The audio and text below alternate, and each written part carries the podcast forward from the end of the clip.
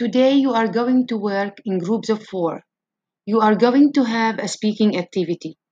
Each student is going to get a note with a different season. You will have to tell your group about something strange or unusual that happened in your town or anywhere else in the world in this season.